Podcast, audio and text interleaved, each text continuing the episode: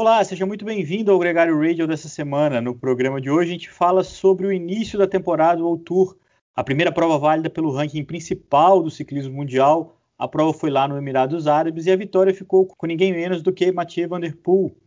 Teve também um show da Trek na França. No programa também a temporada de clássicas que começa no próximo final de semana com a Unloop. A gente está há um mês da Milão São Remo, Nicolas Sessler. Muito bem-vindo ao Gregário Cycling.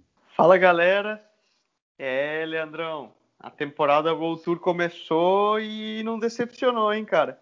A gente ainda discutiu no briefing quando a gente estava desenhando a arte, né? Qual será que vai ser o tema? Eu falei, ó, conhecendo Emirados Árabes, vai ter vento cruzado, vai ter gente sofrendo aí. Pois é, Nicolas, essa é uma questão essencial no programa de hoje, porque a etapa foi marcada por isso. Eu preciso testemunhar aqui que eu sou um, um, simpatizante dessas provas. Eu sei que isso é completamente descentralizador do esporte, mas eu gosto de ver o pelotão indo correr no Emirados Árabes, apesar de todos os poréns que tem uma prova sem grande público, uma prova com dinheiro né, de, de petrodólares e tudo mais. Mas eu gosto dessa descentralização e essa é uma das provas que eu gosto também, porque tem subida e muito mais. Agora, uma pergunta, Nicolas, você já correu nessas provas? Você já correu no deserto? Como é que é? É, é, um, é uma vertente que a UCI tem tentado, né, de internacionalizar o ciclismo. Então, de trazer provas para localidades um pouco fora do que era tradicional, vide Europa. Então, a gente vê que tem muita prova na China, hoje em dia tem prova nos Emirados Árabes, mesmo trazer para a América do Sul, que seria, por exemplo, Tour Colômbia, Argentina, quando a gente começa para cá, e normalmente é, sempre é um sucesso. São provas muito legais de correr. Eu já tive a oportunidade de correr, sim, já corri na Arábia Saudita no ano passado, uma prova organizada pela ASO. É, esse ano não vai rolar o Tour da Arábia Saudita por causa do Covid. É, já corri na China, Tour da China, Tour de Kingai Lake, já corri na Colômbia, então, são sempre provas muito boas de se fazer como atleta, muito bem organizadas de maneira geral. E, falando do deserto em si, é diferente. Uma experiência de vida e como atleta, para mim, que eu posso falar que única. O pelotão, nesse domingo, depois da etapa, comentou sobre a quantidade de areia que eles comeram, porque o vento foi realmente intenso. E na hora que o vento bate lateral, na hora que forma os equelons, a gente tem uma equipe que sabe jogar com isso muito bem, né, Nicolas? Decane Quickstep estava posicionada na ponta do pelotão para meta volante, com o João Almeida, que é o, o principal nome deles para classificação geral, e dali em diante foi um alvoroço, o que seria uma prova relativamente fácil para os sprinters, seria uma prova que previa um sprint, virou um Deus nos acuda, e principalmente, né, Nicolas, por essa facilidade dos belgas em provocar esse tipo de situação numa corrida, estourar o pelotão em situações como essa, né?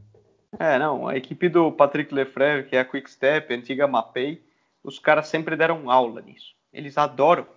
E aí eu te falo do, do tempo que eu vivi na Bélgica, é porque esses caras, eles nascem em cima da bicicleta quando ele tem 10 anos aprendendo a fazer aí o, é tão curioso, vou deixar aí uma corneta para se algum alguém do pessoal que está nos escutando sabe falar isso, que cada língua tem um termo técnico para isso, que é o vento cruzado, né? mas em português eu não conheço. Em, em inglês chamam dos echelons, é, em, em, holandês chamam dos wires, franceses chamam de bordure, é, e em espanhol são os abanicos, né? Abanicos. Abanicos, essa também conheci rápido, porque você tem que estar esperto. E nisso a Quickstep sempre é uma equipe que dá aula porque você precisa de uma integração de equipe e um trabalho conjunto muito forte. E basicamente, quando você tem o vento cruzado, você tem que pegar os outros desprevenidos. No sentido de que você faz um ataque quando muita gente não está esperando que ocorra aquele ataque. Os atletas que estão na ponta eles têm que fazer 15, 20 segundos muito forte, logo eles saem da ponta, puxam um pouco angulando, né, no sentido que o vento venha cruzando para o meio da estrada e deixando muito pouco espaço para o atleta que fica atrás. O atleta que está na ponta, ele faz um relevo muito forte, logo ele já entra na roda e vem recuperando. Ele tem ali vamos falar 15, 20, 30 segundos que ele consegue recuperar e ele tem que ser extremamente agressivo quando ele chega no final do rabo desse, desse pelotão, né? Que ele parece uma coisa em diagonal. Ele tem que dar outro ataque muito forte para ele entrar no final do pelotão. E basicamente exige muita agressividade, exige corpo a corpo. O cara tem que dar guidãozada, tem que dar umbrada, porque ele tem que lutar pela posição dele. E o cara tem que ser muito potente, tem que ser muito explosivo para conseguir fazer isso. Porque, na realidade, quando acontecem aí os echelons, os bordures, abanicos, como quer que você chame, quanto mais forte você rodar e mais você tiver na, na ponta e acelerando, mais você descansa. Porque são nesses 30 segundos, 40 segundos que você saiu da ponta que você consegue dar uma respirada. Mas depois você tem que ser extremamente agressivo, porque o cara que quer ficar só na roda, por incrível que pareça, ele faz mais força do que o cara que está rodando na ponta e tirando no pelotão. É uma curiosidade que você fala, pô, mas por que, que o pessoal deixa cortar, né? Quando a gente vê aquela linha e o, se o cara está na roda. Porque como o vento está entrando lateralmente, não adianta. O, o atleta que está na frente dele não, não protege do vento. Ele está fazendo constantemente a mesma força do atleta que está puxando lá na ponta do, do pelotão. E nesse contexto, Nicolas, a Deconic Quickstep estourou o pelotão, formou um grupo ali de 20, 20 e poucos ciclistas. Eles tinham cinco ciclistas ali, mas estavam sem o seu velocista, que era o Sam Bennett. Com isso, eles não tinham opção de levar para o sprint, eles tinham o Morkov como principal sprinter, vamos dizer assim, para disputar a prova com o Elia Viviani, com o Fernando Gaviria, com o Mathieu Van Der Poel e com o jovem holandês da Jumbo Visma, o Decker, que estava estreando nesse final de semana pela Jumbo Visma. Eles assim fizeram um baita tumulto, vários ataques no final da prova, tornou a prova ainda mais emocionante por isso, mas foi inevitável o sprint. Quem ganhou o sprint foi esse fenômeno, esse cara que é, é ridículo, né? Como diria o Everaldo Marques na ESPN, agora na Sport TV. É ridículo esse Mathieu Van Der Poel. Estava ali muito bem armado, inclusive contou com o trabalho da equipe dele, controlou ali as fugas e controlou alguns ataques que aconteceram nessa fase final para carimbar e bater o sprint na primeira etapa do iTour. Só para te falar de um cenário, nesse grupo de 20 tinham três nomes muito favoritos para a classificação geral. Tava o Adam Yates, atual campeão da prova da Sky, tomou três segundos hoje, o Tadej Pogacar e o João Almeida, que era da Ducati Quick que gerou todo esse bagunço. Mas muita gente deu adeus à classificação geral, a prova ainda dura até o final da próxima semana, tomando 8 minutos e 29 segundos na classificação geral, inclusive o Chris Froome, que estreava pela Israel Cycling Team, o Alejandro Valverde, o Wout Poels. A prova ficou centralizada em três grandes nomes. Você tem até o Damiano Caruso, que eu acredito que pode dar um trabalho aí na disputa pela classificação geral. Mas o Adam Yates e o Tadej Pogacar, que foram protagonistas no ano passado, são os principais nomes para a classificação geral desse ano. O próprio Vanderpool, porque desse cara eu não duvido nada. O bicho é uma máquina, né? E vindo da, da forma que ele vem da temporada de ciclocross, tudo é possível, não, não duvido que ele dispute a classificação geral. E o João Almeida, por exemplo, que pode disputar. E lembrando que agora no restante da prova eles ainda têm um contrarrelógio individual de 13 quilômetros, que também favorecem a, a caras grandes, próprio Vanderpool novamente, e mais algumas etapas com chegada em, em subida, variando, alternando aí com outras etapas de chegada no, no sprint. Então ainda tem muito terreno e favorece boas disputas, tanto para o pessoal da classificação geral, como para os sprinters que talvez tenham ficado no corte nessa, nesse primeiro dia.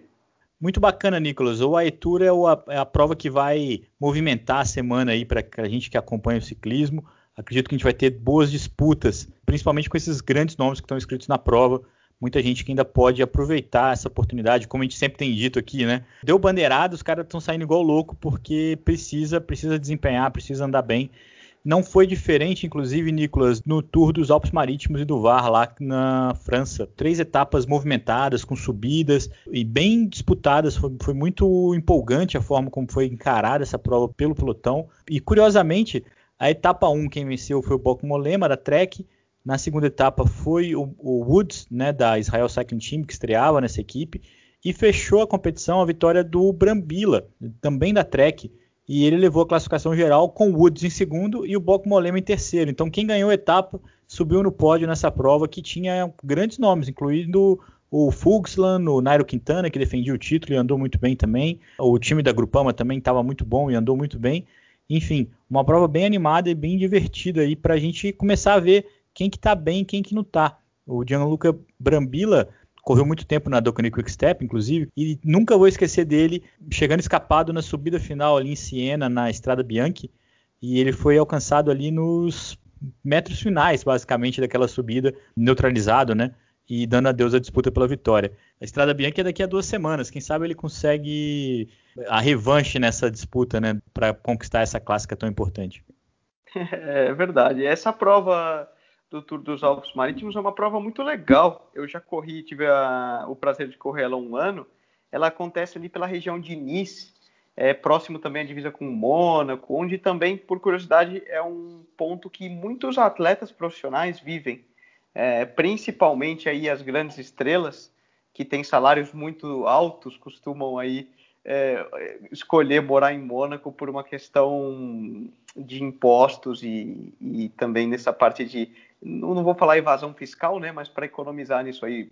Eu achei interessante ver a, a Trek vindo tão forte, foi é legal de ver, né, e uma força a mais para disputar, talvez, então, eu diria que não somente as provas de início de temporada nas clássicas, porque o pessoal que faz é, o Tour dos Alpes Marítimos, mais do que os ciclistas de clássica, são mais os ciclistas aí que futuramente estejam pensando em disputar um Giro de Itália, algo do tipo, eles já vão aproveitando para aquecer os motores. Lembrando que em março também tem a Tirreno Adriático, que também é uma prova World Tour de respeito na, na Itália, tem Paris-Nice, que também vem proximamente aí no início de março. Então são mais os voltistas que costumam esticar as pernas aí, mostrar as cartas nessa, nessa prova. Bom pra gente, bom pra gente, porque a temporada de clássica começa nesse final de semana com a um loop Hat, Hat Newsblad. Você pode até me corrigir, porque até. Espera aí, Leandrão, essa aí, essa aí eu, eu, eu, vou, te, vou te dar uma ajuda, vou gregariar para você aqui.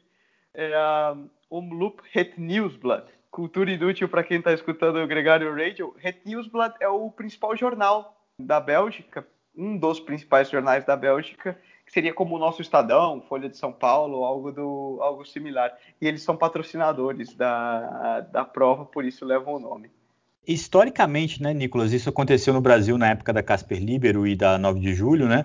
Os jornais, as mídias, eles patrocinam os grandes eventos para ter notícia. Então, é um círculo que se, se promove e se, e se, publica sobre aquilo. Na, na Bélgica não podia ser diferente. Fato é que essa prova, que é o World Tour também, dá início a uma sequência de provas de clássicas muito importantes. Né? Na outra semana já é a Estrada Bianchi. No dia 20 de março a gente tem a Milão-São Remo. Falta aí mais ou menos um mês para a Milão-São Remo, que é a primeira monumento da temporada. Nesse período agora de março também a gente tem a Paris-Nice, a gente tem a Tirreno Adriático, mas é conhecido aí como abertura da temporada de clássicas. A gente vai ter prova também na França, vai ter prova na, na Itália de um dia, né, prova clássica, mas a Onloop é a que marca esse início. E para quem gosta de um bom ciclismo, temporada de clássicas é, é Oscar todo dia, né? Pois é, Nicolas, isso aí é um, um indício de que a gente está chegando na melhor parte da temporada. A gente que aí falou de muita coisa que não estava pujante na modalidade. Agora, finalzinho de fevereiro, começo de março, a gente vai ter muita prova e muita disputa legal. O Gregário Radio ganha embalo com isso, ganha motivação. Você agora embarca para a Europa para também é, desempenhar o seu calendário esportivo. A gente está na torcida para isso. Vamos em frente porque a temporada promete, cara. A gente está aqui na maior expectativa para acompanhar tudo que rola de principal no ciclismo mundial e agradece todo mundo que está com a gente nessa. Um grande abraço, Nicolas. Valeu, gente. Até semana que vem. Se Deus quiser, já falando de terras europeias para vocês. Um show de pronúncia, né, Nicolas? Sempre salvando aqui o seu companheiro, que além de tudo tem trava-língua para palavras muito complicadas. Em qualquer idioma passa aperto. Um abraço para todo mundo e até o próximo final de semana com mais uma edição do Gregário Radio.